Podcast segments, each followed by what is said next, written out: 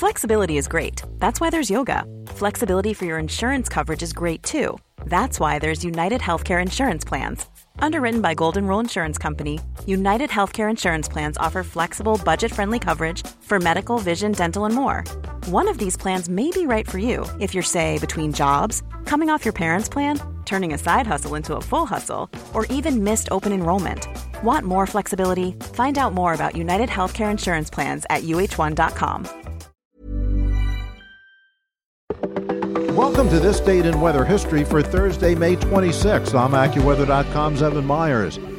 The term pneumonia front, first coined by Milwaukee's Weather Bureau office in the 1960s, is used to describe a rare meteorological phenomenon observed on the western part of Lake Michigan's shoreline during the warm season. These fronts are defined as lake modified small scale cold fronts that result in one hour temperature drops of 16 degrees Fahrenheit or greater.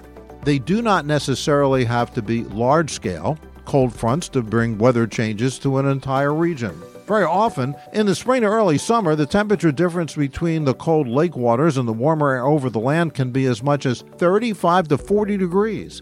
Under weak prevailing winds, an air current can often develop in the form of a lake breeze that moves from the water to the adjacent shoreline to as much as several miles inland. This, quote, lake breeze cold front, end of quote, can drop temperatures in places like Chicago, Milwaukee, and Green Bay significantly as they cross the area. There has been many a spring day at Wrigley Field that surprises Cub fans who may have traveled from an inland location toward the shore to take in an afternoon game at Wrigley just a few blocks from the lakeshore, only to feel the effects of this pneumonia front as that cold blast of air comes through. On May 26, 2008, such a front caused temperatures to drop in Chicago from 72 degrees at 10 p.m. to 55 an hour later.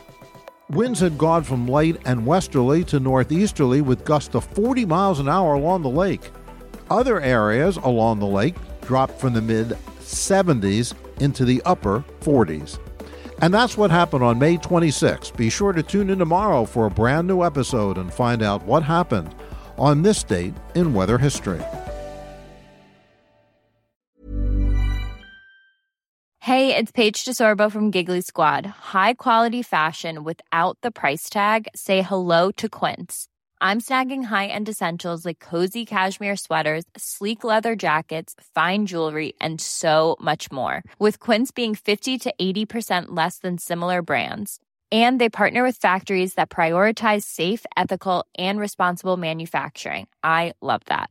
Luxury quality within reach. Go to quince.com slash style to get free shipping and 365 day returns on your next order. Quince.com slash style.